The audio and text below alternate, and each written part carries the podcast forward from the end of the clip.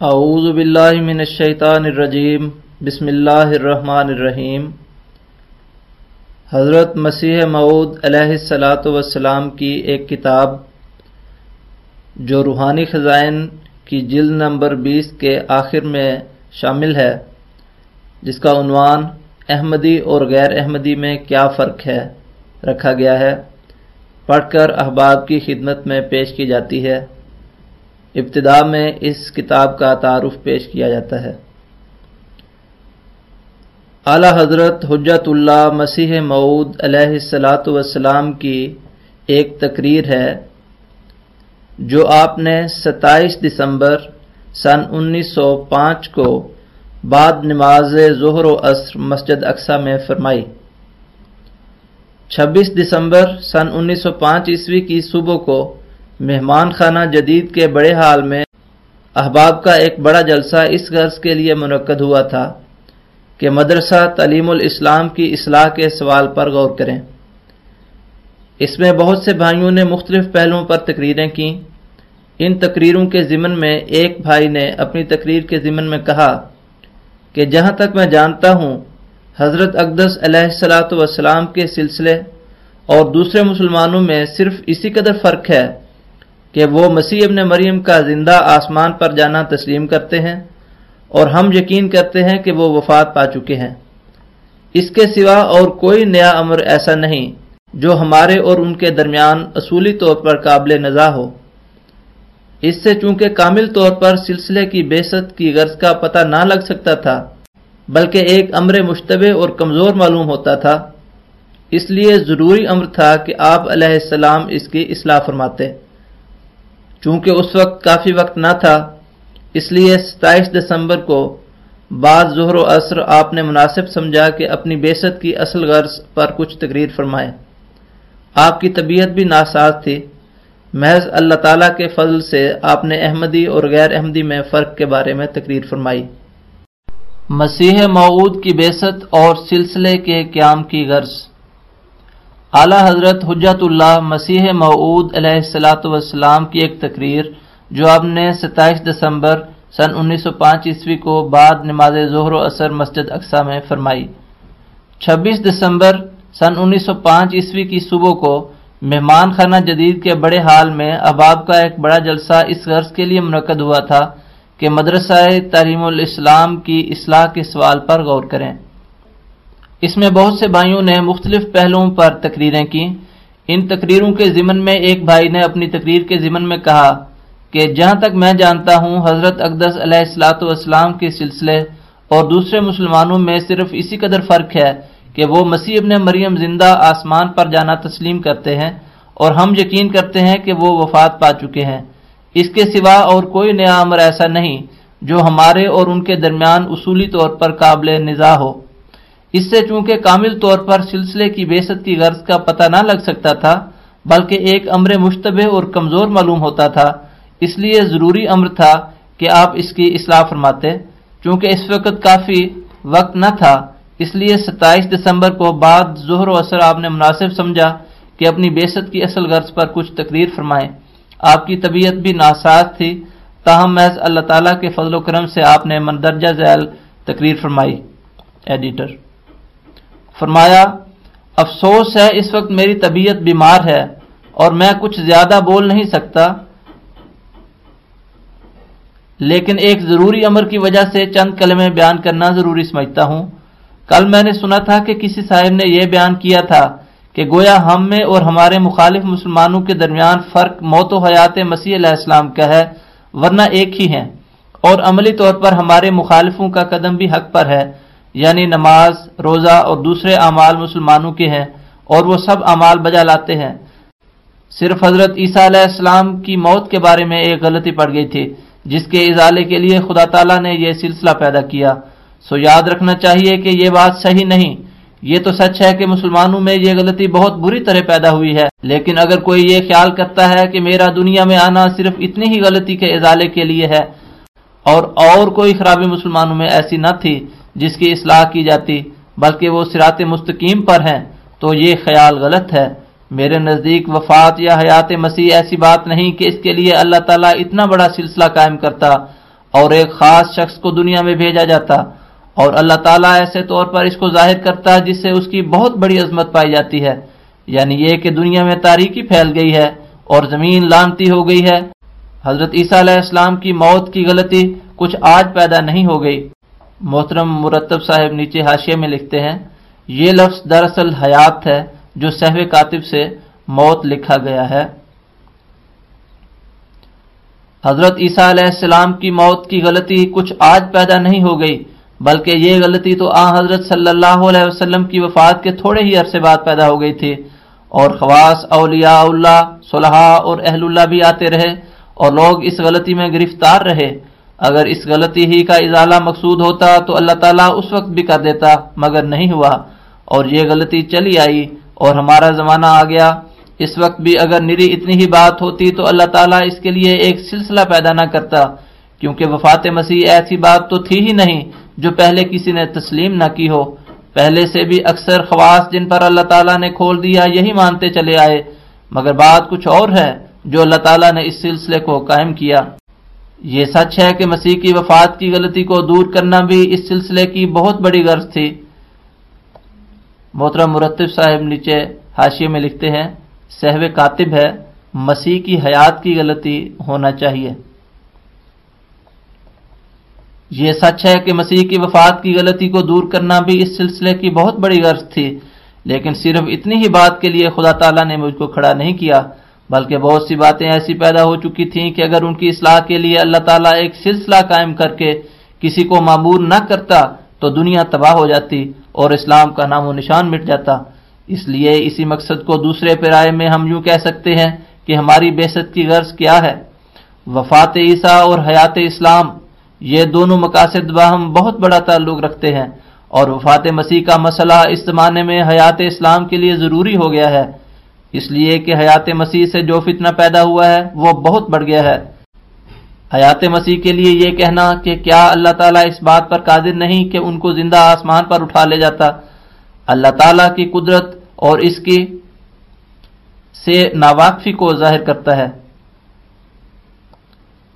محترم مرتب صاحب نیچے لکھتے ہیں کہ اس جگہ کتابت کی غلطی سے کوئی لفظ رہ گیا ہے۔ ہم تو سب سے زیادہ اس بات پر ایمان لاتے اور یقین کرتے ہیں کہ ان اللہ اللہ کل شعین قدیر۔ سورہ البقرہ آیت نمبر ایک سو سات۔ اللہ تعالیٰ بے شک ہر بات پر قادر ہے اور ہم ایمان رکھتے ہیں کہ بے شک وہ جو کچھ چاہے کر سکتا ہے۔ لیکن وہ ایسے امور سے پاک اور منزہ ہے جو اس کی صفات کاملہ کے خلاف ہوں اور وہ ان باتوں کا دشمن ہے جو اس کے دین کے مخالف ہوں۔ حضرت عیسیٰ کی حیات اوائل میں تو صرف ایک غلطی کا رنگ رکھتی تھی۔ مگر آج یہ غلطی ایک اجدہا بن گئی ہے جو اسلام کو نگلنا چاہتی ہے۔ ابتدائی زمانے میں اس غلطی سے کسی گزند کا اندیشہ نہ تھا اور وہ غلطی ہی کے رنگ میں تھی۔ مگر جب سے عیسائیت کا خروج ہوا اور انہوں نے مسیح کی زندگی کو ان کی خدائی کی ایک بڑی زبردست دلیل قرار دیا، تو یہ خطرناک امر ہو گیا۔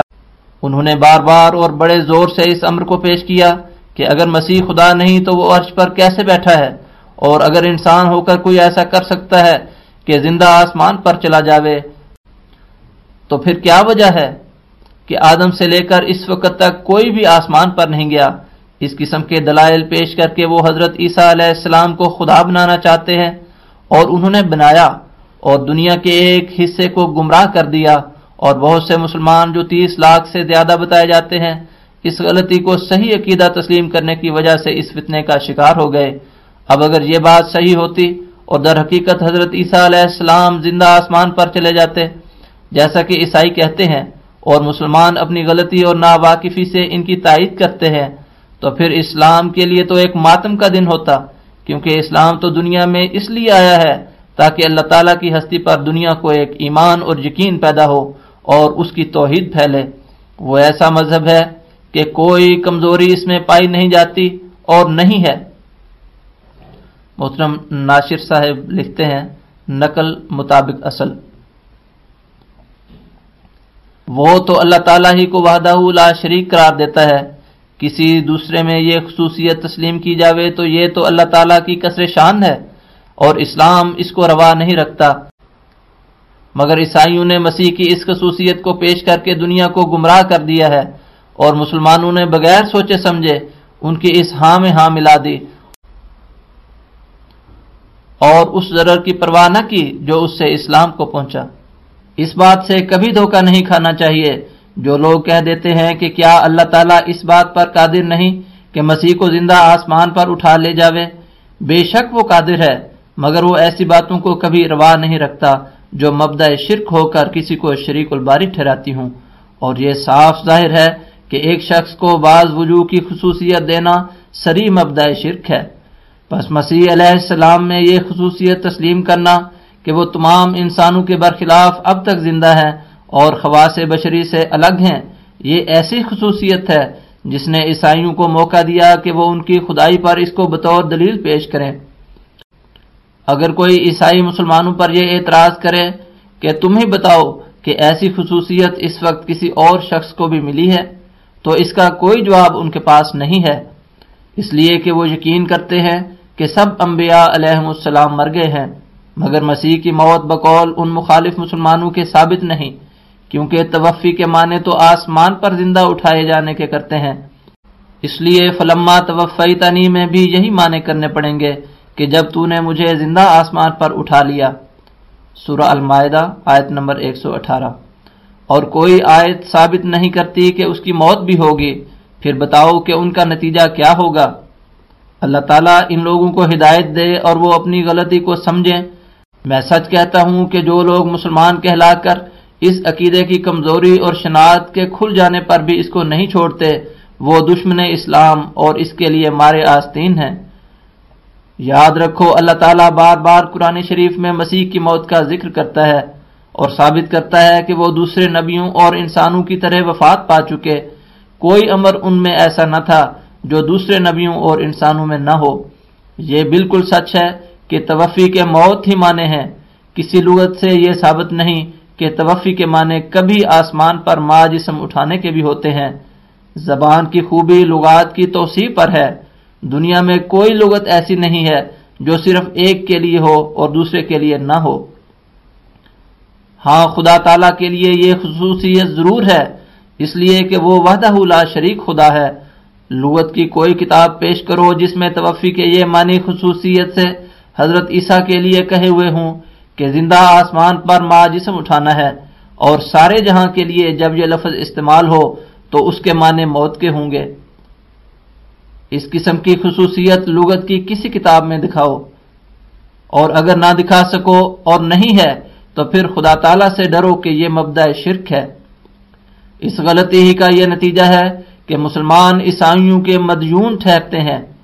اگر عیسائی یہ کہیں کہ جس حال میں تم مسیح کو زندہ تسلیم کرتے ہو کہ وہ آسمان پر ہے اور پھر اس کا آنا بھی مانتے ہو اور یہ بھی کہ وہ حکم ہو کر آئے گا، اب بتاؤ کہ اس کے خدا ہونے میں کیا شبہ رہا جبکہ یہ بھی ثابت نہ ہو کہ اس کو موت ہوگی۔ یہ کہنا بڑا مصیبت کا امر ہے کہ عیسائی سوال کرے اور اس کا جواب نہ ہو۔ غرض اس غلطی کا اثر بد اب یہاں تک بڑھ گیا۔ یہ تو سچ ہے کہ دراصل مسیح کی موت کا مسئلہ ایسا عظیم الشان نہ تھا کہ اس کے لیے ایک عظیم الشان معمور کی ضرورت ہوتی۔ مگر میں دیکھتا ہوں کہ مسلمانوں کی حالت بہت ہی نازک ہو گئی ہے۔ انہوں نے قرآن کریم پر تدبر چھوڑ دیا اور ان کی عملی حالت خراب ہو گئی۔ اگر ان کی عملی حالت درست ہوتی اور وہ قرآن کریم اور اس کی لغات پر توجہ کرتے تو ایسے معنی ہرگز نہ کرتے۔ انہوں نے اسی لیے اپنی طرف سے یہ معنی کر لیے، توفی کا لفظ کوئی نرالا اور نیا لفظ نہ تھا۔ اس کے معنی تمام لغت عرب میں خواہ وہ کسی نے لکھی ہوں، موت کے کیے ہیں۔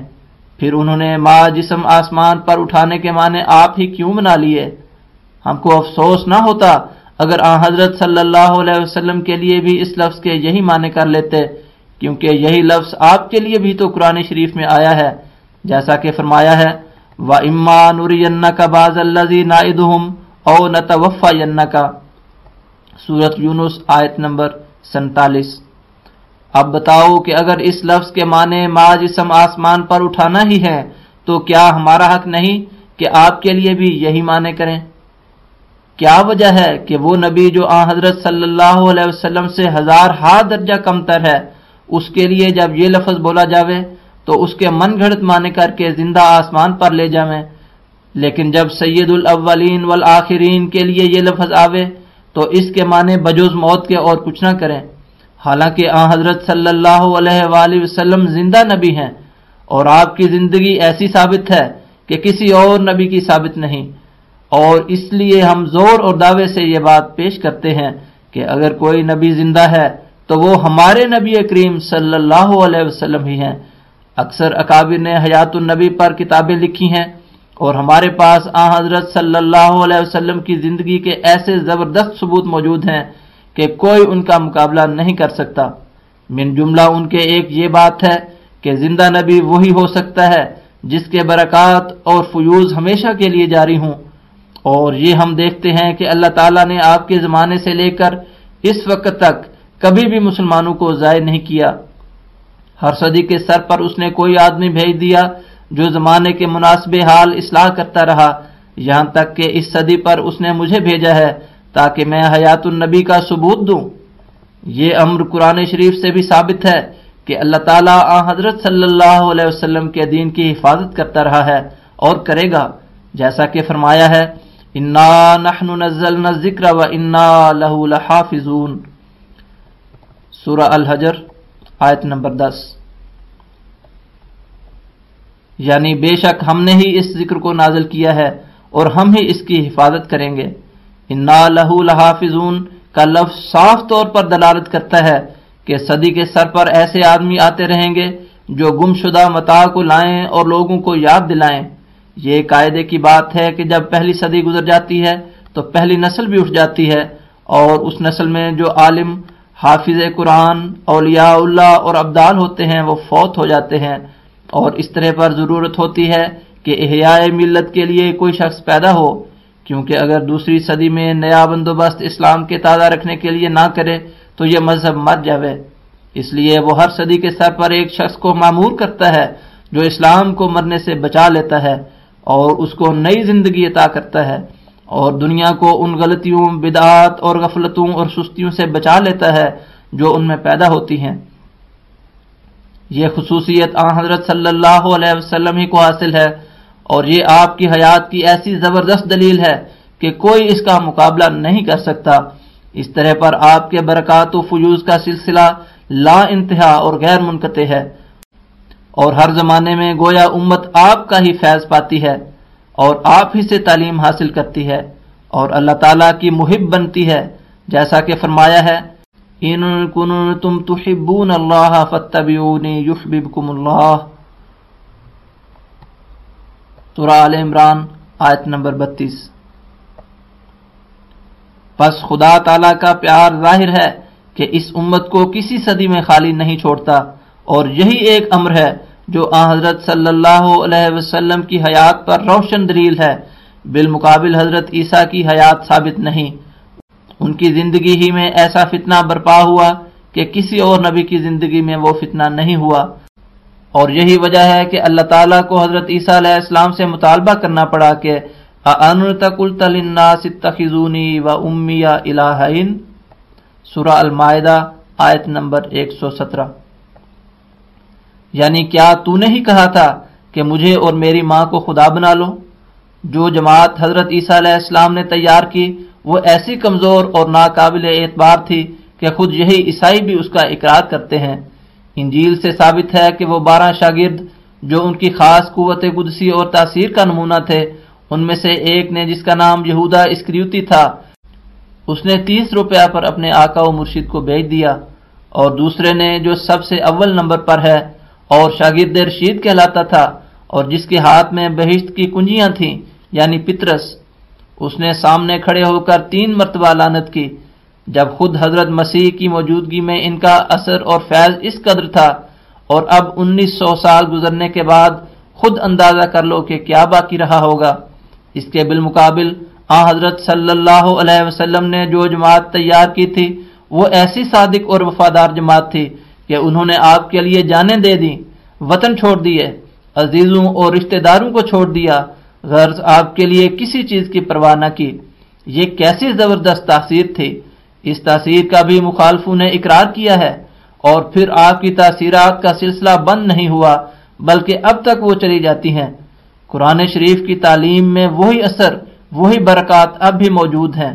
اور پھر تاثیر کا ایک اور بھی نمونہ قابل ذکر ہے۔ کہ انجیل کا کہیں پتہ ہی نہیں لگتا۔ خود عیسائیوں کو اس امر میں مشکلات ہے کہ اصل انجیل کون سی ہے اور وہ کس زبان میں تھی اور کہاں ہے۔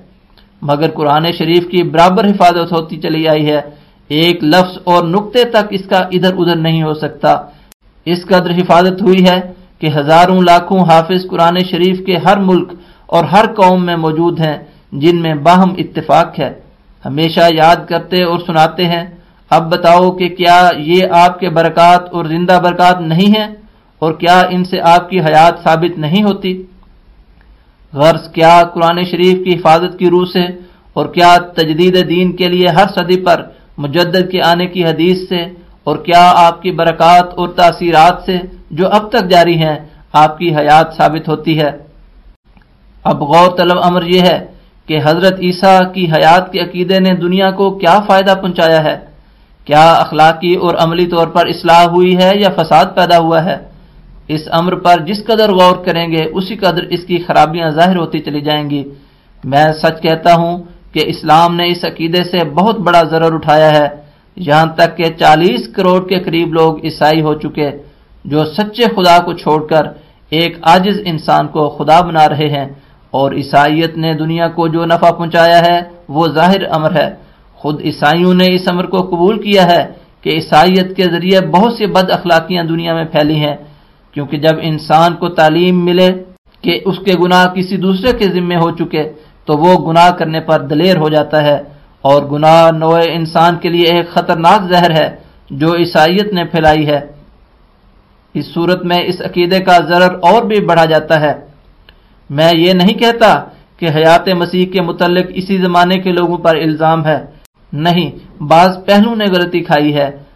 مگر وہ تو اس غلطی میں بھی ثواب ہی پر رہے، کیونکہ مجتہد کے متعلق لکھا ہے کہ قد یختی و یوسیب کہ کبھی مجتہد غلطی بھی کرتا ہے اور کبھی ثواب۔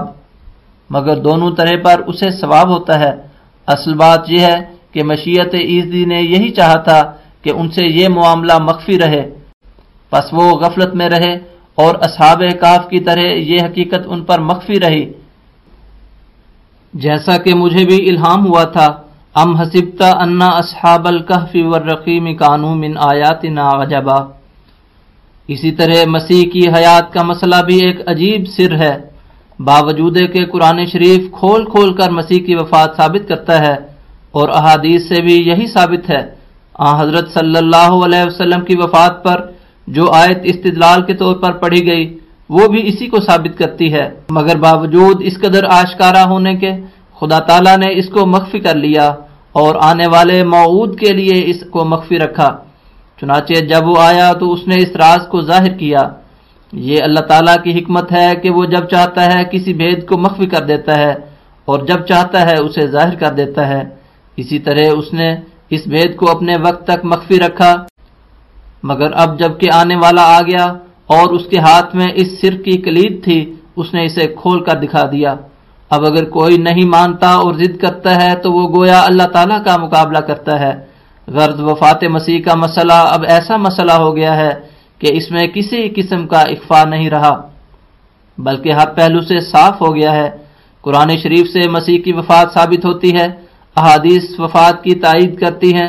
آ حضرت صلی اللہ علیہ وسلم کا واقعہ معراج موت کی تصدیق کرتا ہے اور آپ صلی اللہ علیہ وسلم گویا چشمدید شہادت دیتے ہیں کیونکہ آپ نے شب معراج میں حضرت عیسیٰ علیہ السلام کو حضرت یحییٰ علیہ السلام کے ساتھ دیکھا اور پھر آیت کل سبحان ربی حل تو اللہ بشر رسولہ صورت بنی اسرائیل آیت چورانوے مسیح کو زندہ آسمان پر جانے سے روکتی ہے کیونکہ جب کفار نے آپ سے آسمان پر چڑھ جانے کا معاوضہ مانگا تو اللہ تعالیٰ نے آپ کو یہی جواب دیا کہ کل سبحان ربی حل کن تو اللہ بشر رسولہ بنی اسرائیل، آیت چورانوے۔ یعنی میرا رب اس وعدہ خلافی سے پاک ہے، جو ایک مرتبہ تو وہ انسان کے لیے یہ قرار دے کہ وہ اسی زمین میں پیدا ہو اور یہاں ہی مرے گا۔ فیحا تحیون و فیحا تموتون۔ سورت العراف، آیت نمبر چھبیس۔ میں تو ایک بشر رسول ہوں یعنی وہ بشریت میرے ساتھ موجود ہے جو آسمان پر نہیں جا سکتی۔ اور دراصل کفار کی غرض اس سوال سے یہی تھی، چونکہ وہ پہلے یہ سن چکے تھے کہ انسان اس دنیا میں جیتا اور مرتا ہے۔ اس لیے انہوں نے موقع پا کر یہ سوال کیا، جس کا جواب ان کو ایسا دیا گیا کہ ان کا منصوبہ خاک میں مل گیا۔ بس یہ طے شدہ مسئلہ ہے کہ مسیح علیہ السلام وفات پا چکے۔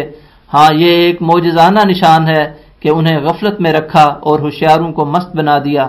یہ بھی یاد رکھو کہ جن لوگوں نے یہ زمانہ نہیں پایا، وہ معذور ہیں۔ ان پر کوئی حجت پوری نہیں ہوئی۔ اور اس وقت اپنے اتحاد سے جو کچھ وہ سمجھے، اس کے لیے اللہ تعالیٰ سے اجر اور ثواب پائیں گے۔ مگر اب وقت نہیں رہا۔ اس وقت اللہ تعالیٰ نے اس نکاب کو اٹھا دیا اور اس مخفی راز کو ظاہر کر دیا ہے۔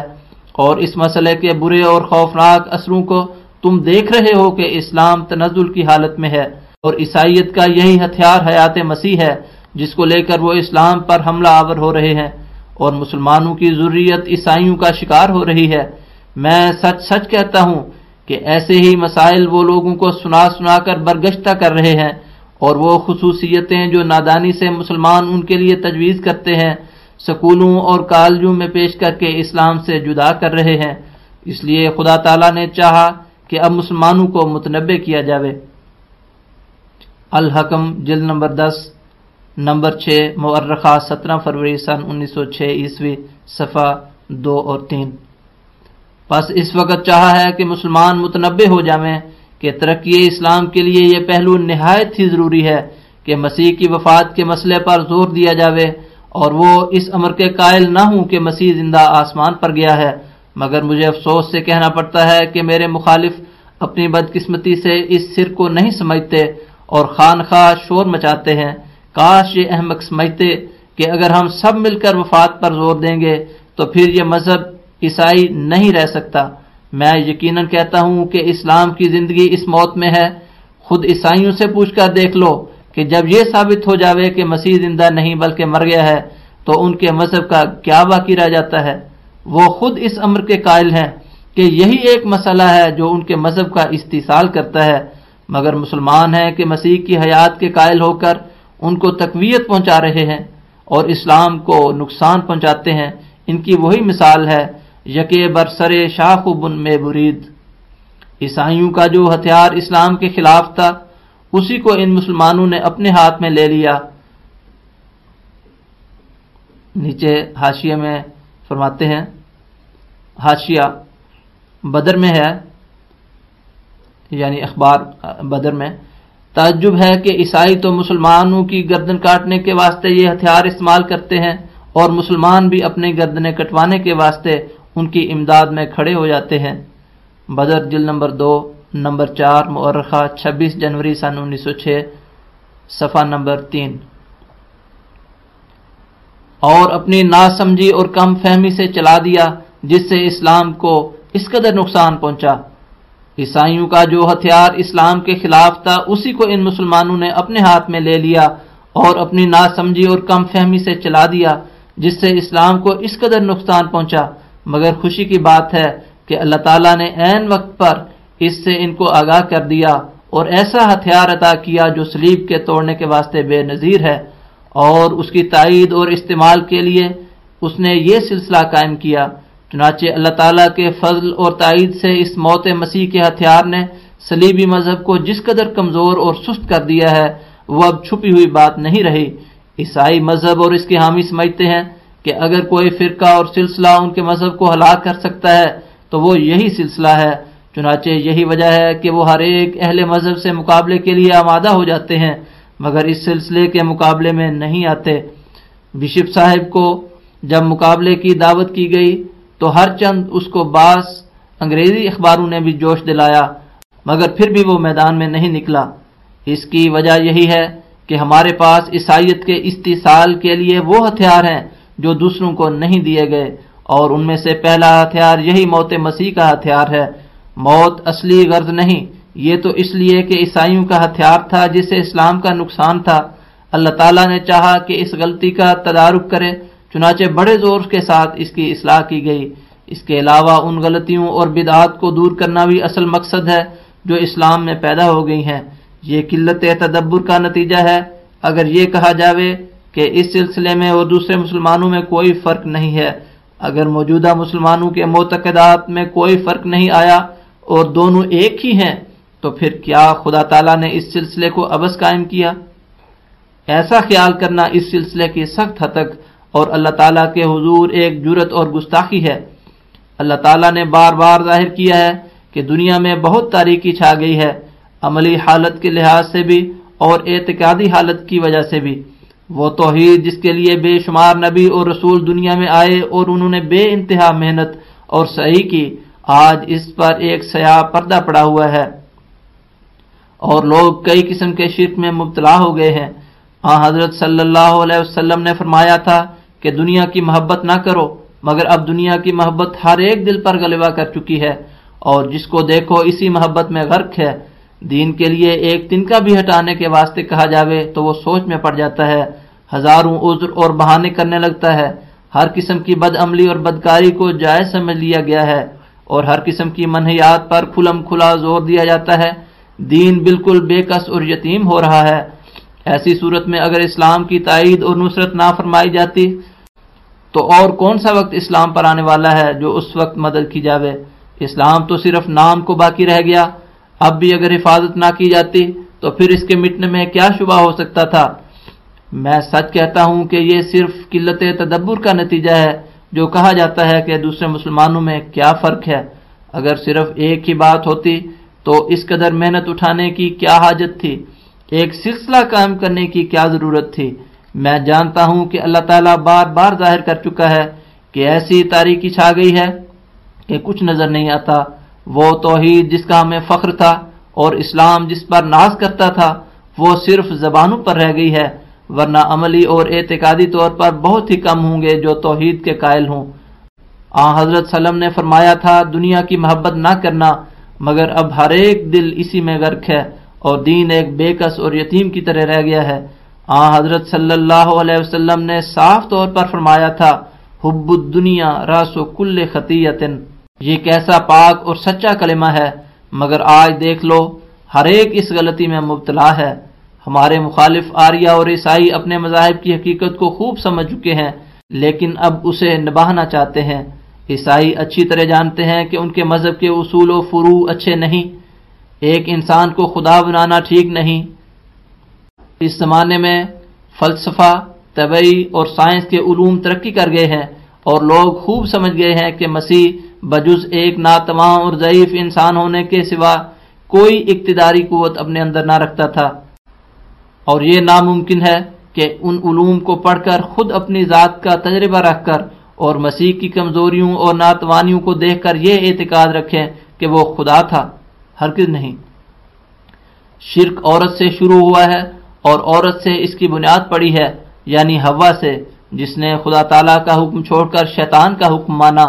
اور اس شرک عظیم یعنی عیسائی مذہب کی حامی بھی عورتیں ہی ہیں۔ در حقیقت عیسائی مذہب ایسا مذہب ہے کہ انسانی فطرت دور سے اس کو دھکے دیتی ہے اور وہ کبھی اسے قبول ہی نہیں کر سکتی۔ اگر درمیان دنیا نہ ہوتی تو عیسائیوں کا گروہ کثیر آج مسلمان ہو جاتا۔ بعض لوگ عیسائیوں میں مخفی مسلمان رہے ہیں اور انہوں نے اپنے اسلام کو چھپایا ہے، لیکن مرنے کے وقت اپنی وسیعت کی اور اسلام ظاہر کیا ہے۔ ایسے لوگوں میں بڑے بڑے عہدے دار تھے۔ انہوں نے حب دنیا کی وجہ سے زندگی میں اسلام کو چھپایا، لیکن آخر انہیں ظاہر کرنا پڑا۔ میں دیکھتا ہوں کہ ان کے دلوں میں اسلام نے راہ بنا لیا ہے اور اب وہ ترقی کر رہا ہے۔ حب دنیا نے لوگوں کو محجوب کر رکھا ہے۔ غرض مسلمانوں میں اندرونی تفریقہ کا موجب بھی یہی حب دنیا ہی ہوئی ہے۔ کیونکہ اگر محض اللہ تعالیٰ کی رضا مقدم ہوتی تو آسانی سے سمجھ میں آ سکتا تھا کہ فلاں فرقے کے اصول زیادہ صاف ہیں اور وہ انہیں قبول کر کے ایک ہو جاتے۔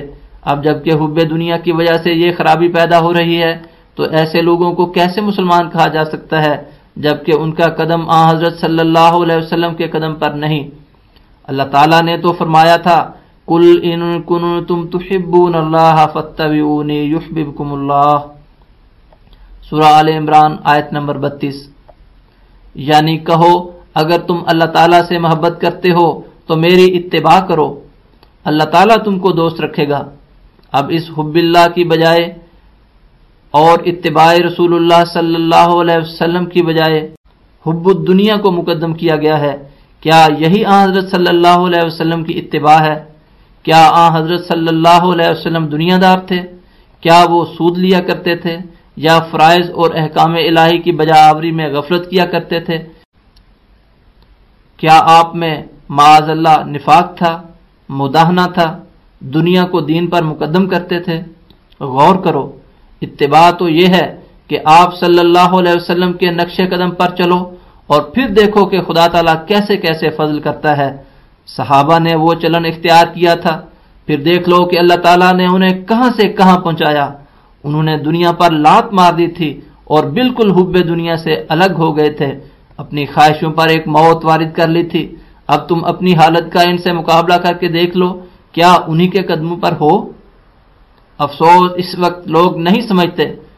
افسوس، اس وقت لوگ نہیں سمجھتے کہ خدا تعالیٰ ان سے کیا چاہتا ہے۔ رسول خطیت نے بہت سے بچے دے دیے ہیں۔ کوئی شخص عدالت میں جاتا ہے تو دو آنے لے کر جھوٹی گواہی دے دینے میں ذرا شرم و حیا نہیں کرتا۔ کیا وہ کلا قسم کھا کر کہہ سکتے ہیں کہ سارے کے سارے گواہ سچے پیش کرتے ہیں؟ آج دنیا کی حالت بہت نازک ہو گئی ہے۔ جس پہلو اور رنگ سے دیکھو، جھوٹے گواہ بنائے جاتے ہیں۔ جھوٹے مقدمے کرنا تو بات ہی کچھ نہیں، جھوٹے اسناد بنا لیے جاتے ہیں۔ کوئی امر بیان کریں گے تو سچ کا پہلو بچا کر بولیں گے۔ اب کوئی ان لوگوں سے جو اس سلسلے کی ضرورت نہیں سمجھتے، پوچھے کہ کیا یہی وہ دین تھا جو آ حضرت صلی اللہ علیہ وسلم لے کر آئے تھے؟ اللہ تعالیٰ نے تو جھوٹ کو نجاست کہا تھا کہ اس سے پرہیز کرو۔ اجتنب الرجس من الاوثان وجتنبو قول الزور۔ سورة الحج آیت نمبر اکتیس۔ بت پرستی کے ساتھ اس جھوٹ کو ملایا ہے، جیسا احمد انسان اللہ تعالیٰ کو چھوڑ کر پتھر کی طرف سر جھکاتا ہے، ویسے ہی صدق اور راستی کو چھوڑ کر اپنے مطلب کے لیے جھوٹ کو بت بناتا ہے۔ یہی وجہ ہے کہ اللہ تعالیٰ نے اس کو بت پرستی کے ساتھ ملایا اور اس سے نسبت دی۔ جیسے ایک بت پرست بت سے نجات چاہتا ہے، جھوٹ بولنے والا بھی اپنی طرف سے بت بناتا ہے۔ اور سمجھتا ہے کہ اس بت کے ذریعے نجات ہو جاوے گی۔ کیسی خرابی آ کر پڑی ہے؟ اگر کہا جاوے کہ کیوں بت پرست ہوتے ہو؟ اس نجاست اس نجاست کو چھوڑ دو۔ تو کہتے ہیں کہ کیوں کر چھوڑ دیں؟ اس کے بغیر گزارا نہیں ہو سکتا۔ اس سے بڑھ کر اور کیا بدقسمتی ہوگی کہ جھوٹ پر اپنی زندگی کا مدار سمجھتے ہیں۔ مگر میں تمہیں یقین دلاتا ہوں کہ آخر سچ ہی کامیاب ہوتا ہے۔ بھلائی اور فتح اسی کی ہے۔ مجھے یاد ہے کہ میں نے ایک مرتبہ امرتسر ایک مضمون بھیجا، اس کے ساتھ ہی ایک خط بھی تھا۔ رلیا رام کے وکیل ہند اخبار کے متعلق تھا۔ میرے اس خط کو خلاف قانون نے خانہ قرار دے کر مقدمہ بنایا گیا۔ وہ کلا نے بھی کہا کہ اس میں بجوز اس کے رہائی نہیں، جو اس خط سے انکار کر دیا جاوے۔ گویا جھوٹ کے سوا بچاؤ نہیں۔ مگر میں نے اس کو ہرگز پسند نہ کیا، بلکہ یہ کہا کہ اگر سچ بولنے سے سزا ہوتی ہے تو ہونے دو۔ جھوٹ نہیں بولوں گا۔ آخر وہ مقدمہ عدالت میں پیش ہوا۔ ڈاک خانوں کا افسر بحیثیت مدعی حاضر ہوا۔ مجھ سے جس وقت اس کے متعلق پوچھا گیا تو میں نے صاف طور پر کہا کہ یہ میرا خط ہے۔ مگر میں نے اس کو جزو مضمون سمجھ کر اس میں رکھا ہے۔ مجسٹریٹ کی سمجھ میں یہ بات آ گئی اور اللہ تعالیٰ نے اس کو بصیرت دی۔ ڈاک خانوں کے افسر نے بہت زور دیا، مگر اس نے ایک نہ سنی اور مجھے رخصت کر دیا۔ ہاشیہ بدر میں یہ واقعہ زیادہ تفصیل کے ساتھ یوں درج ہے۔ تخمیناً ستائیس یا اٹھائیس سال کا عرصہ گزرا ہوگا یا شاید اس سے کچھ زیادہ ہوا کہ اس عاجز نے اسلام کی تائید میں آریوں کے مقابل پر ایک عیسائی کے متبے میں، جس کا نام رلیا رام تھا اور وکیل بھی تھا، اور امرتسر میں رہتا تھا اور اس کا ایک اخبار بھی نکلتا تھا۔ ایک مضمون بغرض تباہ ہونے کے ایک پیکٹ کی صورت میں، جس کی دونوں طرفیں کھلی تھیں، بھیجا اور اس پیکٹ میں ایک خط بھی رکھ دیا۔ چونکہ خط میں ایسے الفاظ تھے جن میں اسلام کی تائید اور دوسرے مذاہب کے بطلان کی طرف اشارہ تھا اور مضمون کے چھاپ دینے کے لیے تاکید بھی تھی۔ اس لیے وہ عیسائی مخالفت مذہب کی وجہ سے افروختہ ہوا اور اتفاق اس کو دشمنانہ حملے کے لیے یہ موقع ملا کہ کسی علیحدہ خط کا پیکٹ میں رکھنا قانون ایک جرم تھا، جس کی اس عاجز کو کچھ بھی اطلاع نہ تھی۔ اور ایسے جرم کی سزا میں قوانین ڈاک کی روح سے پانچ سو روپیہ جرمانہ یا چھ ماہ تک قید ہے۔ سو اس نے مخبر بن کر افسران ڈاک سے اس عاجز پر مقدمہ دائر کرا دیا۔ اور قبل اس کے جو مجھے اس مقدمے کی کچھ اطلاع ہو، رویا میں اللہ تعالیٰ نے میرے پر ظاہر کیا کہ رلیا رام وکیل نے ایک سانپ میرے کاٹنے کے لیے مجھ کو بھیجا ہے اور میں نے اسے مچھلی کی طرح تل کر واپس بھیج دیا ہے۔ میں جانتا ہوں کہ یہ اس بات کی طرف اشارہ تھا۔ میں جانتا ہوں کہ یہ اس بات کی طرف اشارہ تھا کہ آخر وہ مقدمہ جس طرح سے عدالت میں فیصلہ پایا، وہ ایک ایسی نظیر ہے جو وکیلوں کے کام آ سکتی ہے۔ غرض میں اس جرم میں صدر ضلع گرداسپور میں طلب کیا گیا اور جن جن وہ کلا سے مقدمے کے لیے مشورہ لیا گیا، انہوں نے یہی مشورہ دیا کہ بجز درو گوئی کے اور کوئی راہ نہیں۔ اور یہ صلاح دی کہ اس طرح اظہار دے دو کہ ہم نے پیکٹ میں خط نہیں ڈالا۔ رلی رام نے خود ڈال دیا ہوگا اور نیز بطور تسلی دہی کے کہا کہ ایسا بیان کرنے سے شہادت پر فیصلہ ہو جائے گا اور دو چار جھوٹے گواہ دے کر بریت ہو جائے گی، ورنہ صورت مقدمہ سخت مشکل ہے اور کوئی طریقے رہائی نہیں۔ مگر میں نے ان سب کو جواب دیا کہ میں کسی حالت میں راستی کو چھوڑنا نہیں چاہتا، جو ہوگا سو ہوگا۔ تب اسی دن یا دوسرے دن مجھے ایک انگریز کی عدالت میں پیش کیا گیا اور میرے مقابل پر ڈاکخانہ جات کا افسر بحیثیت سرکاری مدعی ہونے کے حاضر ہوا۔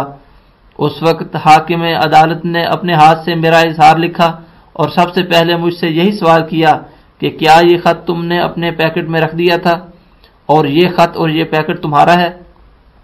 تب میں نے بلا توقف جواب دیا کہ یہ میرا ہی خط اور میرا ہی پیکٹ ہے اور میں نے اس خط کو پیکٹ کے اندر رکھ کر روانہ کیا تھا۔ اگر میں نے گورنمنٹ کی نقصان رسانی محصول کے لیے بدنیتی سے یہ کام نہیں کیا، بلکہ میں نے اس خط کو اس مضمون سے کچھ علیحدہ نہیں سمجھا۔ اور نہ اس میں کوئی نج کی بات تھی۔ اس بات کو سنتے ہی خدا تعالیٰ نے اس انگریز کے دل کو میری طرف پھیر دیا۔ اور میرے مقابل پر افسر ڈاکہ نجات نے بہت شور مچایا اور لمبی لمبی تقریریں انگریزی میں کی جن کو میں نہیں سمجھتا تھا۔ مگر اس قدر میں سمجھتا تھا کہ ہر ایک تقریر کے بعد زبان انگریزی میں وہ حاکم نو نو کر کے اس کی سب باتوں کو رد کر دیتا تھا۔ انجام کا جب وہ افسر مدعی اپنی تمام وجوہ پیش کر چکا اور اپنے تمام بخارات نکال چکا تو حاکم نے فیصلہ لکھنے کی طرف توجہ کی اور شاید سطر یا ڈیڑھ سطر لکھ کر مجھ کو کہا کہ اچھا آپ کے لیے رخصت۔ یہ سن کر میں عدالت کے کمرے سے باہر ہوا اور اپنے محسن حقیقی کا شکر بجا لایا۔ جس نے ایک افسر انگریز کے مقابل پر مجھ کو ہی فتح بخشی، اور میں خوب جانتا ہوں کہ اس وقت صد کی برکت سے خدا تعالیٰ نے اس بلا سے مجھ کو نجات دی۔ میں نے اس سے پہلے یہ خواب بھی دیکھی تھی کہ ایک شخص نے میری ٹوپی اتارنے کے لیے ہاتھ مارا۔ میں نے کہا، کیا کرنے لگا ہے؟ تب اس نے ٹوپی کو میرے سر پر ہی رہنے دیا کہ خیر ہے خیر ہے۔ بدر جل نمبر دو، نمبر پانچ صفا تین مورخہ دو فروری سن انیس سو چھ عیسوی۔ دوبارہ عبارت کو شروع کرتا ہوں۔ میں کیوں کر کہوں کہ جھوٹ کے بغیر گزارا نہیں؟ ایسی باتیں نری بےحودگیاں ہیں۔ سچ تو یہ ہے کہ سچ کے بغیر گزارا نہیں۔ میں اب تک بھی جب اپنے اس واقعے کو یاد کرتا ہوں تو ایک مزہ آتا ہے کہ خدا تعالیٰ کے پہلو کو اختیار کیا، اس نے ہماری رعایت رکھی اور ایسی رعایت رکھی جو بطور ایک نشان کے ہو گئی میں یا توکل اللہ فہو حسب سورہ الطلاق، آیت نمبر چار۔ یقیناً یاد رکھو، جھوٹ جیسی کوئی محروس چیز نہیں۔ عام طور پر دنیا دار کہتے ہیں کہ سچ بولنے والے گرفتار ہو جاتے ہیں، مگر میں کیوں اس کو باور کروں؟ مجھ پر سات مقدمے ہوئے ہیں، اور خدا تعالیٰ کے فضل سے کسی ایک میں ایک لفظ بھی مجھے جھوٹ لکھنے کی ضرورت نہیں پڑی۔ کوئی بتائے کہ کسی ایک وعدے میں بھی خدا تعالیٰ نے مجھے شکست دی ہو۔ اللہ تعالیٰ تو آپ سچائی کا حامی اور مددگار ہے۔ اللہ تعالیٰ تو آپ سچائی کا حامی اور مددگار ہے۔ یہ ہو سکتا ہے کہ وہ راست باز کو سزا دے۔ اگر ایسا ہو تو دنیا میں پھر کوئی شخص سچ بولنے کی ضرورت نہ کرے اور خدا تعالیٰ پر سے ہی اعتقاد اٹھ جاوے۔ راست باز تو زندہ ہی مر جاویں۔ اصل بات یہ ہے کہ سچ بولنے سے جو سزا پاتے ہیں وہ سچ کی وجہ سے نہیں ہوتی، وہ سزا ان کی بعض اور مخفی در مخفی بدکاری کی ہوتی ہے، اور کسی اور جھوٹ کی سزا ہوتی ہے۔ خدا تعالیٰ کے پاس تو ان کی بدیوں اور شرارتوں کا ایک سلسلہ ہوتا ہے، ان کی بہت سی خطائیں ہوتی ہیں، اور کسی نہ کسی میں وہ سزا پا لیتے ہیں۔ میرے ایک استاد گل علی شاہ بٹالے کے رہنے والے تھے۔ وہ شیر سنگھ کے بیٹے پرتاپ سنگھ کو بھی پڑھایا کرتے تھے۔ انہوں نے بیان کیا کہ ایک مرتبہ شیر سنگھ نے اپنے باورچی کو محض نمک مرچ کی زیادتی پر بہت مارا تو چونکہ وہ بڑے سادہ مزاج تھے۔ انہوں نے کہا کہ آپ نے بڑا ظلم کیا۔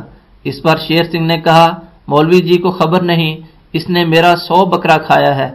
اسی طرح پر انسان کی بدکاریوں کا ایک ذخیرہ ہوتا ہے اور وہ کسی ایک موقع پر پکڑا جا کر سزا پاتا ہے۔ اس کی تصریح میں نیچے لکھا ہے بدر میں ہے، انسان گناہ کسی اور موقع پر کرتا ہے اور پکڑا کسی اور موقع پر جاتا ہے۔ بدر دل نمبر دو، نمبر چھ، صفحہ تین، مورخہ نو فروری سن انیس سو چھ عیسوی۔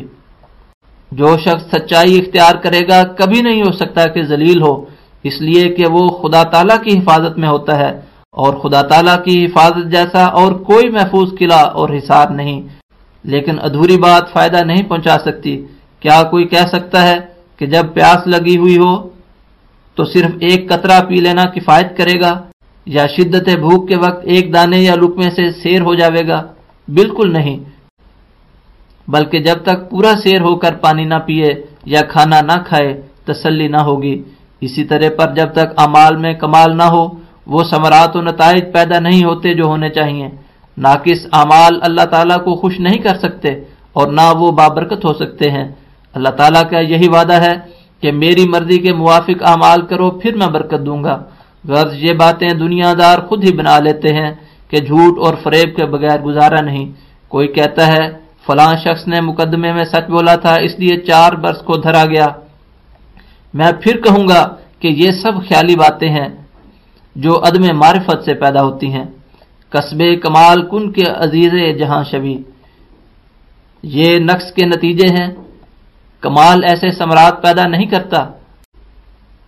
ایک شخص اگر اپنی موٹی سی کھدر کی چادر میں کوئی توپا بھر لے، تو اس سے وہ درزی نہیں بن جاوے گا۔ اور یہ لازم نہیں آئے گا کہ اعلیٰ درجے کے ریشمی کپڑے بھی وہ سی لے گا۔ اگر اس کو ایسے کپڑے دیے جاویں تو نتیجہ یہی ہوگا کہ وہ انہیں برباد کر دے گا۔ پس ایسی نیکی جس میں گند ملا ہوا ہو، کسی کام کی نہیں۔ خدا تعالیٰ کے حضور اس کی کچھ قدر نہیں۔ لیکن یہ لوگ اس پر ناز کرتے ہیں اور اس کے ذریعے نجات چاہتے ہیں۔ اگر اخلاص ہو تو اللہ تعالیٰ تو ایک ذرہ بھی کسی نیکی کو ضائع نہیں کرتا۔ اس نے تو خود فرمایا ہے میں عمل مسقال ذرت خیر یرا سورہ الزلزال آیت نمبر آٹھ۔ اس لیے اگر ذرہ بھر بھی نیکی ہو تو اللہ تعالیٰ سے اس کا اجر پائے گا۔ پھر کیا وجہ ہے کہ اس قدر نیکی کر کے پھل نہیں ملتا؟ اس کی وجہ یہی ہے کہ اس میں اخلاص نہیں آیا ہے۔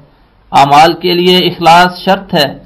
جیسا کہ فرمایا، مخلصین اللہ الدین، سورہ البینہ، آیت نمبر چھ۔ یہ اخلاص ان لوگوں میں ہوتا ہے جو ابدال ہیں۔ الحکم، جلد دس، نمبر مرخہ سترہ مئی سن انیس سو چھ عیسوی، صفحہ چار اور پانچ۔ یہ لوگ ابدال ہو جاتے ہیں۔ اور وہ اس دنیا کے نہیں رہتے۔ ان کے ہر کام میں ایک خلوص اور اہلیت ہوتی ہے۔ لیکن دنیا داروں کا تو یہ حال ہے کہ وہ خیرات بھی کرتے ہیں، تو اس کے لیے تعریف اور تحسین چاہتے ہیں۔ اگر کسی نیک کام میں کوئی چندہ دیتا ہے، تو غرض یہ ہے کہ اخبارات میں اس کی تعریف ہو۔ لوگ تعریف کریں۔ اس نیکی کو خدا تعالیٰ سے کیا تعلق؟ بہت لوگ شادیاں کرتے ہیں، اس وقت سارے گاؤں میں روٹی دیتے ہیں، مگر خدا کے لیے نہیں۔ صرف نمائش اور تعریف کے لیے۔ اگر ریا نہ ہوتی اور محض شفقت اللہ خلق اللہ کے لحاظ سے یہ فیل ہوتا اور خالص خدا کے لیے تو ولی ہو جاتے۔ لیکن چونکہ ان کاموں کو خدا تعالیٰ سے کوئی تعلق اور غرض نہیں ہوتا، اس لیے کوئی نیک اور بابرکت اثر ان میں پیدا نہیں ہوتا۔ یہ خوب یاد رکھو کہ جو شخص خدا تعالیٰ کے لیے ہو جاوے، خدا تعالیٰ اس کا ہو جاتا ہے اور خدا کسی کے دھوکے میں نہیں آتا۔ اگر کوئی یہ چاہے کہ ریاکاری اور فریب سے خدا کو ٹھگ لوں گا، تو یہ حماقت اور نادانی ہے۔ وہ خود ہی دھوکہ کھا رہا ہے۔ دنیا کے زیب، دنیا کی محبت، ساری خطا کاریوں کی جڑ ہے۔ اس میں اندھا ہو کر انسان انسانیت سے نکل جاتا ہے اور نہیں سمجھتا کہ میں کیا کر رہا ہوں۔ جس حالت میں عقل مند انسان کسی کے دھوکہ میں نہیں آ سکتا، تو اللہ تعالیٰ کیوں کر کسی کے دھوکہ میں آ سکتا ہے؟ مگر ایسے افعال بد کی جڑ دنیا کی محبت ہے۔ اور سب سے بڑا گناہ جس نے اس وقت مسلمانوں کو تباہ حال کر رکھا ہے اور جس میں وہ مبتلا ہیں، وہ یہی دنیا کی محبت ہے۔ سوتے، جاگتے، اٹھتے، بیٹھتے، چلتے، پھرتے، ہر وقت لوگ اسی غم و ہم میں پھنسے ہوئے ہیں۔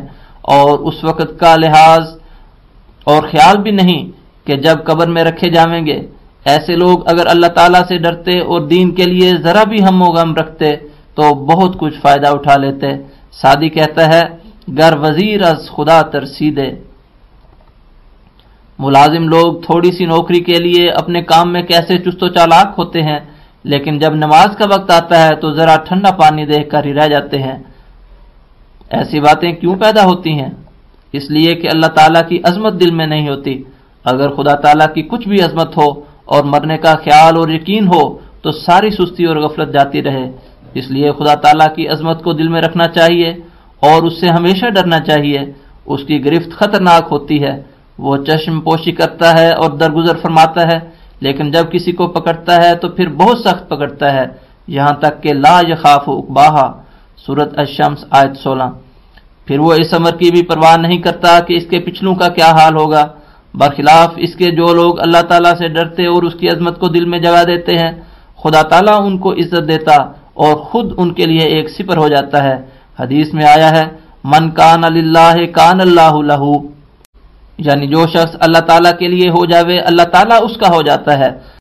مگر افسوس یہ ہے کہ جو لوگ اس طرف توجہ بھی کرتے ہیں اور خدا تعالیٰ کی طرف آنا چاہتے ہیں، ان میں سے اکثر یہی چاہتے ہیں کہ ہتھیلی پر سرسوں جما دی جاوے۔ وہ نہیں جانتے کہ دین کے کاموں میں کس قدر صبر اور حوصلے کی حاجت ہے۔ اور تعجب تو یہ ہے کہ وہ دنیا جس کے لیے وہ رات دن مرتے اور ٹکرے مارتے ہیں اس کے کاموں کے لیے تو برسوں انتظار کرتے ہیں۔ کسان بیج بو کر کتنے عرصے تک منتظر رہتا ہے، لیکن دین کے کاموں میں آتے ہیں تو کہتے ہیں کہ پھونک مار کر ولی بنا دو، اور پہلے ہی دن چاہتے ہیں کہ اش پر پہنچ جائیں حالانکہ نہ اس راہ میں کوئی محنت اور مشقت اٹھائی اور نہ کسی ابتلا کے نیچے آیا۔ خوب یاد رکھو کہ اللہ تعالیٰ کا یہ قانون اور آئین نہیں ہے۔ یہاں ہر ترقی تدریجی ہوتی ہے۔ اور خدا تعالیٰ نیری اتنی باتوں سے خوش نہیں ہو سکتا کہ ہم کہہ دیں کہ ہم مسلمان ہیں یا مومن ہیں۔ چنانچہ اس نے فرمایا ہے حسب الناس ان يتركوا ان يقولوا آمنا وهم لا يفتنون سورہ الانکبوت، آیت نمبر تین۔ یعنی کیا یہ لوگ گمان کر بیٹھے ہیں کہ اللہ تعالیٰ اتنا ہی کہنے پر راضی ہو جاوے اور یہ لوگ چھوڑ دیے جاویں کہ وہ کہہ دیں، ہم ایمان لائے اور ان کی کوئی آزمائش نہ ہو۔ یہ امر سنت اللہ کے خلاف ہے کہ پھونک مار کر ولی اللہ بنا دیا جاوے۔ اگر یہی سنت ہوتی تو پھر آ حضرت صلی اللہ علیہ وسلم ایسا ہی کرتے اور اپنے جان نثار صحابہ کو پھونک مار کر ہی ولی بنا دیتے۔ ان کو امتحان میں ڈلوا کر ان کے سر نہ کٹواتے۔ اور خدا تعالیٰ ان کی نسبت یہ نہ فرماتا، منہم من قدا نحبہ ومنہم من ینتظر وما بدلو تبدیلا۔ الاحزاب، آیت چوبیس۔ بس جب دنیا بغیر مشکلات اور محنت کے ہاتھ نہیں آتی، تو عجب بے وقوف ہے وہ انسان جو دین کو حلوہ بے دودھ سمجھتا ہے۔ یہ تو سچ ہے کہ دین سہل ہے، مگر ہر نعمت مشقت کو چاہتی ہے۔ بہین اسلام نے تو ایسی مشقت بھی نہیں رکھی۔ ہندوؤں میں دیکھو کہ ان کے جوگیوں اور سنیاسیوں کو کیا کیا کرنا پڑتا ہے۔ کیا کہیں ان کی کمرے ماری جاتی ہیں؟ کوئی ناخن بڑھاتا ہے، ایسا ہی عیسائیوں میں رہبانیت تھی۔ اسلام نے ان باتوں کو نہیں رکھا، بلکہ اس نے یہ تعلیم دی، قد افلح من زکاہا۔ سورت الشمس، آیت نمبر دس۔ یعنی نجات پا گیا وہ شخص جس نے تزکیہ نفس کیا یعنی جس نے ہر ایک قسم کی بدت فسق و فجور، نفسانی جذبات سے خدا تعالیٰ کے لیے الگ کر لیا اور ہر قسم کی نفسانی لذات کو چھوڑ کر خدا کی راہ میں تکالیف کو مقدم کر لیا۔ ایسا شخص فی الحقیقت نجات یافتہ ہے جو خدا تعالیٰ کو مقدم کرتا ہے اور دنیا اور اس کے تکلفات کو چھوڑتا ہے۔ حاشیہ میں فرماتے ہیں، حاشیہ بدر سے، جس نے دین کو مقدم کیا وہ خدا کے ساتھ مل گیا، نفس کو خاک نفس کو خاک کے ساتھ ملا دینا چاہیے۔ خدا تعالیٰ کو ہر بات میں مقدم کرنا چاہیے۔ یہی دین کا خلاصہ ہے۔ جتنے برے طریق ہیں، ان سب کو ترک کر دینا چاہیے۔ تب خدا ملتا ہے۔ بدر، جلد دو، نمبر چھ صفا تین، مورخہ نو فروری سن انیس سو چھ عیسوی۔ اور پھر فرمایا، قد خواب من دساہا صورت الشمس، آیت نمبر گیارہ۔ مٹی کے برابر ہو گیا وہ شخص جس نے نفس کو آلودہ کر لیا یعنی جو زمین کی طرف جھک گیا، گویا یہ ایک ہی فکرہ قرآن کریم کی ساری تعلیمات کا خلاصہ ہے، جس سے معلوم ہوتا ہے کہ انسان کس طرح خدا تعالیٰ تک پہنچتا ہے۔ یہ بالکل سچی اور پکی بات ہے کہ جب تک انسان قوا بشریہ کے برے طریق کو نہیں چھوڑتا، اس وقت تک خدا نہیں ملتا۔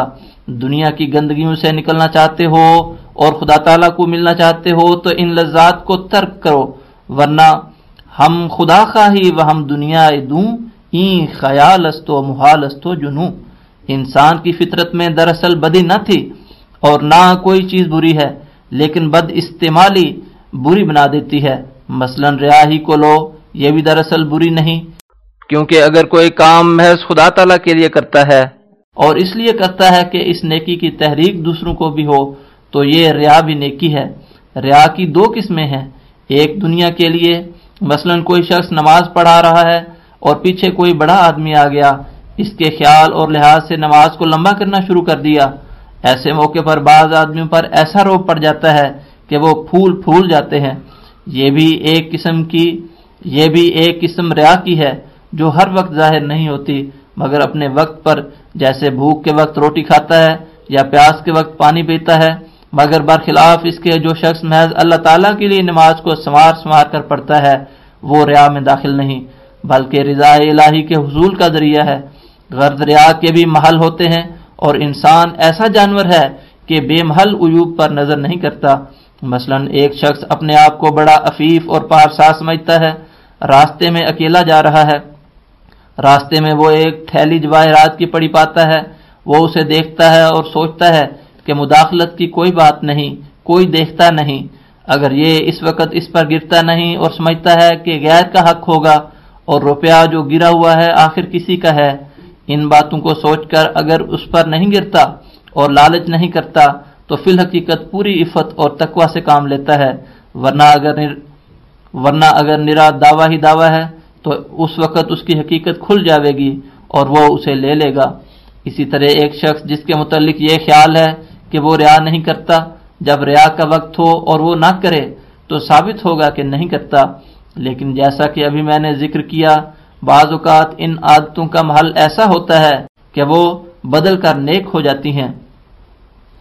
چنانچہ نماز جو باجماعت پڑھتا ہے، اس میں بھی ایک ریا تو ہے، لیکن انسان کی غرض اگر نمائش ہی ہو تو بے شک ریا ہے۔ اور اگر اس سے غرض اللہ اور اس کے رسول کی فرما برداری مقصود ہے تو یہ ایک عجیب نعمت ہے۔ بس مسجدوں میں بھی نمازیں پڑھو اور گھروں میں بھی۔ ایسا ہی ایک جگہ دین کے کام کے لیے چندہ ہو رہا ہو۔ ایک شخص دیکھتا ہے کہ لوگ بیدار نہیں ہوتے اور خاموش ہیں۔ وہ محض اس خیال سے کہ لوگوں کو تحریک ہو سب سے پہلے چندہ دیتا ہے۔ بظاہر یہ ریا ہوگی، لیکن ثواب کا باعث ہوگی۔ اسی طرح خدا تعالیٰ نے قرآن شریف میں فرمایا ہے، لا تم شفل ارد مرحا۔ سورت لکمان آیت نمبر انیس۔ زمین پر اکڑ کر نہ چلو۔ لیکن حدیث سے ثابت ہے کہ ایک جنگ میں ایک شخص اکڑ کر اور چھاتی نکال کر چلتا تھا۔ آ، حضرت صلی اللہ علیہ وسلم نے دیکھ کر فرمایا کہ یہ فعل خدا تعالیٰ کو ناپسند ہے، لیکن اس وقت اللہ تعالیٰ اس کو پسند کرتا ہے۔ بس گر حفظ مراتب نہ کنی زندگی۔ کی غرض خلق محل پر، مومن اور غیر محل پر کافر بنا دیتا ہے۔ میں پہلے کہہ چکا ہوں کہ کوئی خلق برا نہیں، بلکہ بد استعمالی سے برے ہو جاتے ہیں۔ حضرت عمر رضی اللہ عنہ کے غصے کے متعلق آیا ہے کہ آپ سے کسی نے پوچھا کہ قبل از اسلام آپ بڑے غصہ ور تھے۔ حضرت عمر نے جواب دیا کہ غصہ تو وہی ہے، البتہ پہلے بے ٹھکانے چلتا تھا، مگر اب ٹھکانے سے چلتا ہے۔ اسلام ہر ایک قوت کو اپنے محل پر استعمال کرنے کی ہدایت دیتا ہے۔ بس یہ کبھی کوشش مت کرو کہ تمہارے کوا جاتے رہیں۔ بلکہ ان کوا کا صحیح استعمال سیکھو۔ یہ سب جھوٹے اور خیالی عقائد ہیں جو کہتے ہیں کہ ہماری تعلیم یہ ہے کہ ایک گال پر تمانچہ کھا کر دوسری پھیر دو۔ ممکن ہے یہ تعلیم اس وقت قانون مختص المکان یا مختص الزمان کی طرح ہو۔ ہمیشہ کے لیے یہ قانون نہ کبھی ہو سکتا ہے اور نہ یہ چل سکتا ہے۔ اس لیے کہ انسان ایک ایسے درخت کی طرح ہے جس کی شاخیں چاروں طرف پھیلی ہوئی ہیں۔ اگر اس کی ایک ہی شاخ کی پرواہ کی جاوے تو باقی شاخیں تباہ اور برباد ہو جائیں گی۔ عیسائی مذہب کی اس تعلیم میں جو نقص ہے، وہ بخوبی ظاہر ہے۔ اس سے انسان کے تمام قوا کی نشو و نما کیوں کر ہو سکتی ہے؟ اگر صرف درگزر ہی ایک عمدہ چیز ہوتی، تو پھر انتقامی قوت اس کی قوتوں میں کیوں رکھی گئی ہے؟ اور کیوں پھر اس درگزر کی تعلیم پر عمل نہیں کیا جاتا؟ مگر برخلاف اس کے کامل تعلیم وہ ہے جو اسلام نے پیش کی اور جو آ حضرت صلی اللہ علیہ وسلم کے ذریعے ہم کو ملی ہے۔ اور وہ یہ ہے جزا سی عطن سی مثلحا فمن غفا و اسلح فاجرہ اللہ۔ سورہ الشورہ آیت نمبر اکیالیس۔ یعنی بدی کی جزا اسی قدر بدی ہے جو کی گئی ہو، لیکن جو شخص گناہ کو بخش دے اور ایسے موقع پر بخش دے کہ اس سے کوئی اصلاح ہوتی ہو، کوئی شر پیدا نہ ہوتا ہو، تو اس کا اجر اللہ تعالیٰ پر ہے۔ اس سے صاف طور پر ظاہر ہوتا ہے کہ قرآن کریم کا ہرگز یہ منشا نہیں کہ خان خواہ ضرور ہر مقام پر شر کا مقابلہ نہ کیا جاوے اور انتقام نہ لیا جاوے، بلکہ منشاء الہی یہ ہے کہ محل اور موقع کو دیکھنا چاہیے کہ آیا وہ موقع گناہ کے بخش دینے اور معاف کر دینے کا ہے یا سزا دینے کا۔ اگر اس وقت سزا دینا ہی مسلحت ہو، تو اس قدر سزا دی جاوے جو سزاوار ہے۔ اور اگر اف کا محل ہے، تو سزا کا خیال چھوڑ دو۔ یہ خوبی ہے اس تعلیم میں، کیونکہ وہ ہر پہلو کا لحاظ رکھتی ہے۔ اگر انجیل پر عمل کر کے ہر شریر اور بدماش کو چھوڑ دیا جاوے، تو دنیا میں اندھیر مت جاوے۔ بس تم ہمیشہ یہی خیال رکھو کہ تمام کوا کو مردہ مت تصور کرو۔ تمہاری کوشش یہ ہو کہ محل پر استعمال کرو۔ میں یقیناً کہتا ہوں کہ یہ تعلیم ایسی ہے جس نے انسانی کوا کے نقشے کو کھینچ کر دکھا دیا ہے۔ مگر افسوس ہے ان لوگوں پر جو عیسائیوں کی میٹھی میٹھی باتیں سن کر فریفتہ ہو جاتے ہیں اور اسلام جیسی نعمت کو ہاتھ سے چھوڑ بیٹھتے ہیں، صادق ہر حالت میں دوسروں کے واسطے شیریں ظاہر نہیں ہوتا۔ جس طرح کہ ماں ہر وقت بچے کو کھانے کے واسطے شیرینی نہیں دے سکتی، بلکہ بلکہ وقت ضرورت کڑوی دوائی بھی دیتی ہے، ایسا ہی ایک صادق مسلح کا حال ہے۔ یہی تعلیم ہر پہلو پر مبارک تعلیم ہے۔ خدا ایسا ہے کہ سچا خدا ہے۔ ہمارے خدا پر عیسائی بھی ایمان لاتے ہیں، جو صفات ہم خدا تعالیٰ کی مانتے ہیں، وہ سب کو ماننی پڑتی ہیں۔ پادری فنڈر ایک جگہ اپنی کتاب میں لکھتا ہے کہ اگر کوئی ایسا جزیرہ ہو جہاں عیسائیت کا آواز نہیں پہنچا، تو قیامت کے دن ان لوگوں سے کیا سوال ہوگا؟ تب خود ہی جواب دیتا ہے کہ ان سے یہ سوال نہ ہوگا کہ تم یسوع پر اور اس کے کفارے پر ایمان لائے تھے یا نہ لائے تھے، بلکہ ان سے یہی سوال ہوگا کہ کیا تم اس خدا کو مانتے ہو جو اسلام کی صفات کا خدا واحد لا شریک ہے؟ اسلام کا خدا وہ خدا ہے کہ ہر ایک جنگل میں رہنے والا فطرتن مجبور ہے کہ اس پر ایمان لائے۔ ہر ایک شخص کا کانشنس اور نور قلب گواہی دیتا ہے کہ وہ اسلامی خدا پر ایمان لائے۔ اس حقیقت اسلام کو اور اصل تعلیم کو جس کی تفصیل کی گئی آج کل کے مسلمان بھول گئے ہیں اور اسی بات کو پھر قائم کر دینا ہمارا کام ہے۔ اور یہی ایک عظیم الشان مقصد ہے جس کو لے کر ہم آئے ہیں۔ ان امور کے علاوہ جو اوپر بیان کیے گئے اور بھی علمی اعتقادی غلطیاں مسلمانوں کے درمیان پھیل رہی ہیں، جن کا دور کرنا ہمارا کام ہے۔ مثلا ان لوگوں کا عقیدہ ہے کہ عیسیٰ اور اس کی ماں مس شیطان سے پاک ہیں اور باقی سب نوز باللہ پاک نہیں ہیں۔ یہ ایک سری غلطی ہے بلکہ کفر ہے اور اس میں آ حضرت صلی اللہ علیہ وسلم کی سخت احانت ہے۔ ان لوگوں میں ذرہ بھی غیرت نہیں جو اس قسم کے مسائل گھڑ لیتے ہیں اور اسلام کو بے عزت کرنے کی کوشش کرتے ہیں۔ یہ لوگ اسلام سے بہت دور ہیں۔ اصل میں یہ مسئلہ اس طرح سے ہے کہ قرآن شریف سے ثابت ہوتا ہے کہ پیدائش دو قسم کی ہوتی ہے۔ ایک مس روح القدس سے اور ایک مس شیطان سے۔ تمام نیک اور راست باز لوگوں کی اولاد مس روح القدس سے ہوتی ہے اور جو اولاد بدی کا نتیجہ ہوتی ہے وہ مس شیطان سے ہوتی ہے۔ تمام انبیاء مس روح القدس سے پیدا ہوئے تھے۔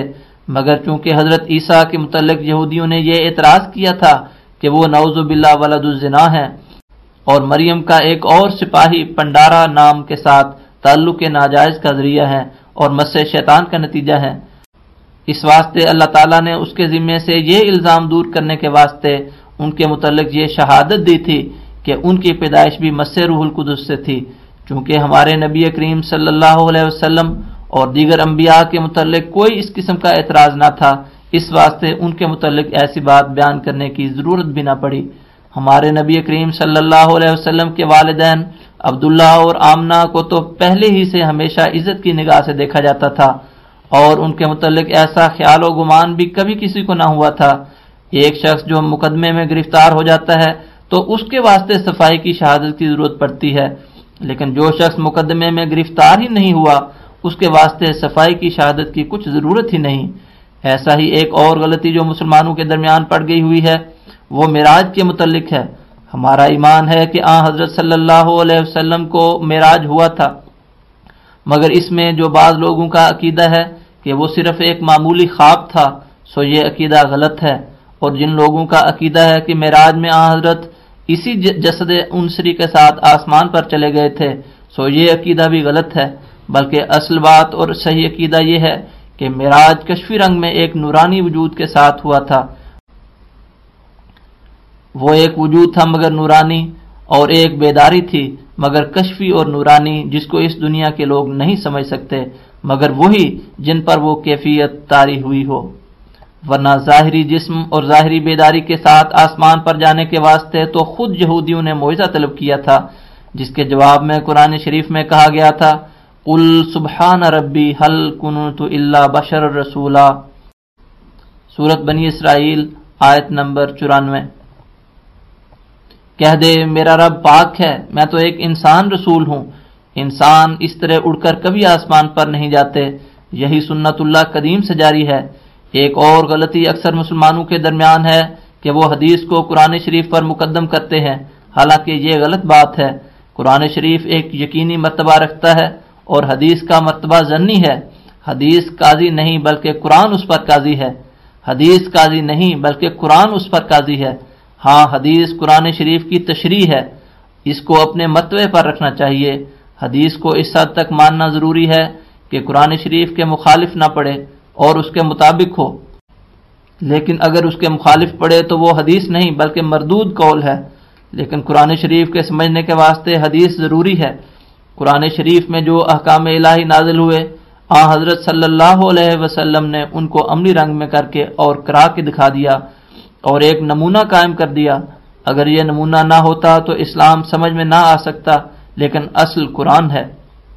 بعض اہل کشف آ حضرت صلی اللہ علیہ وسلم سے براہ راست ایسی احادیث سنتے ہیں جو دوسروں کو معلوم نہیں ہوئی یا موجودہ احادیث کی تصدیق کر لیتے ہیں۔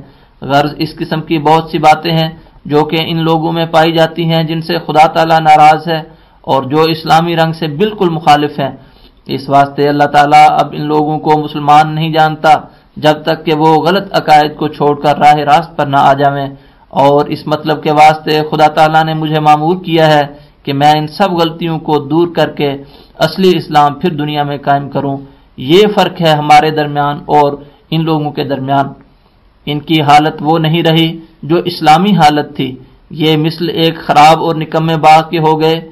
ان کے دل ناپاک ہیں اور خدا تعالیٰ چاہتا ہے کہ ایک نئی قوم پیدا کرے جو صدق اور راستی کو اختیار کر کے سچے اسلام کا نمونہ ہو۔ فقط الحکم مورخہ سترہ فروری سترہ مئی و سترہ جون سن انیس سو چھ۔ نیچے حاشیے میں لکھا ہے، الحکم جلد نمبر دس، نمبر اکیس، مورخہ سترہ جون سن انیس سو چھ عیسوی، صفحہ تین اور چار۔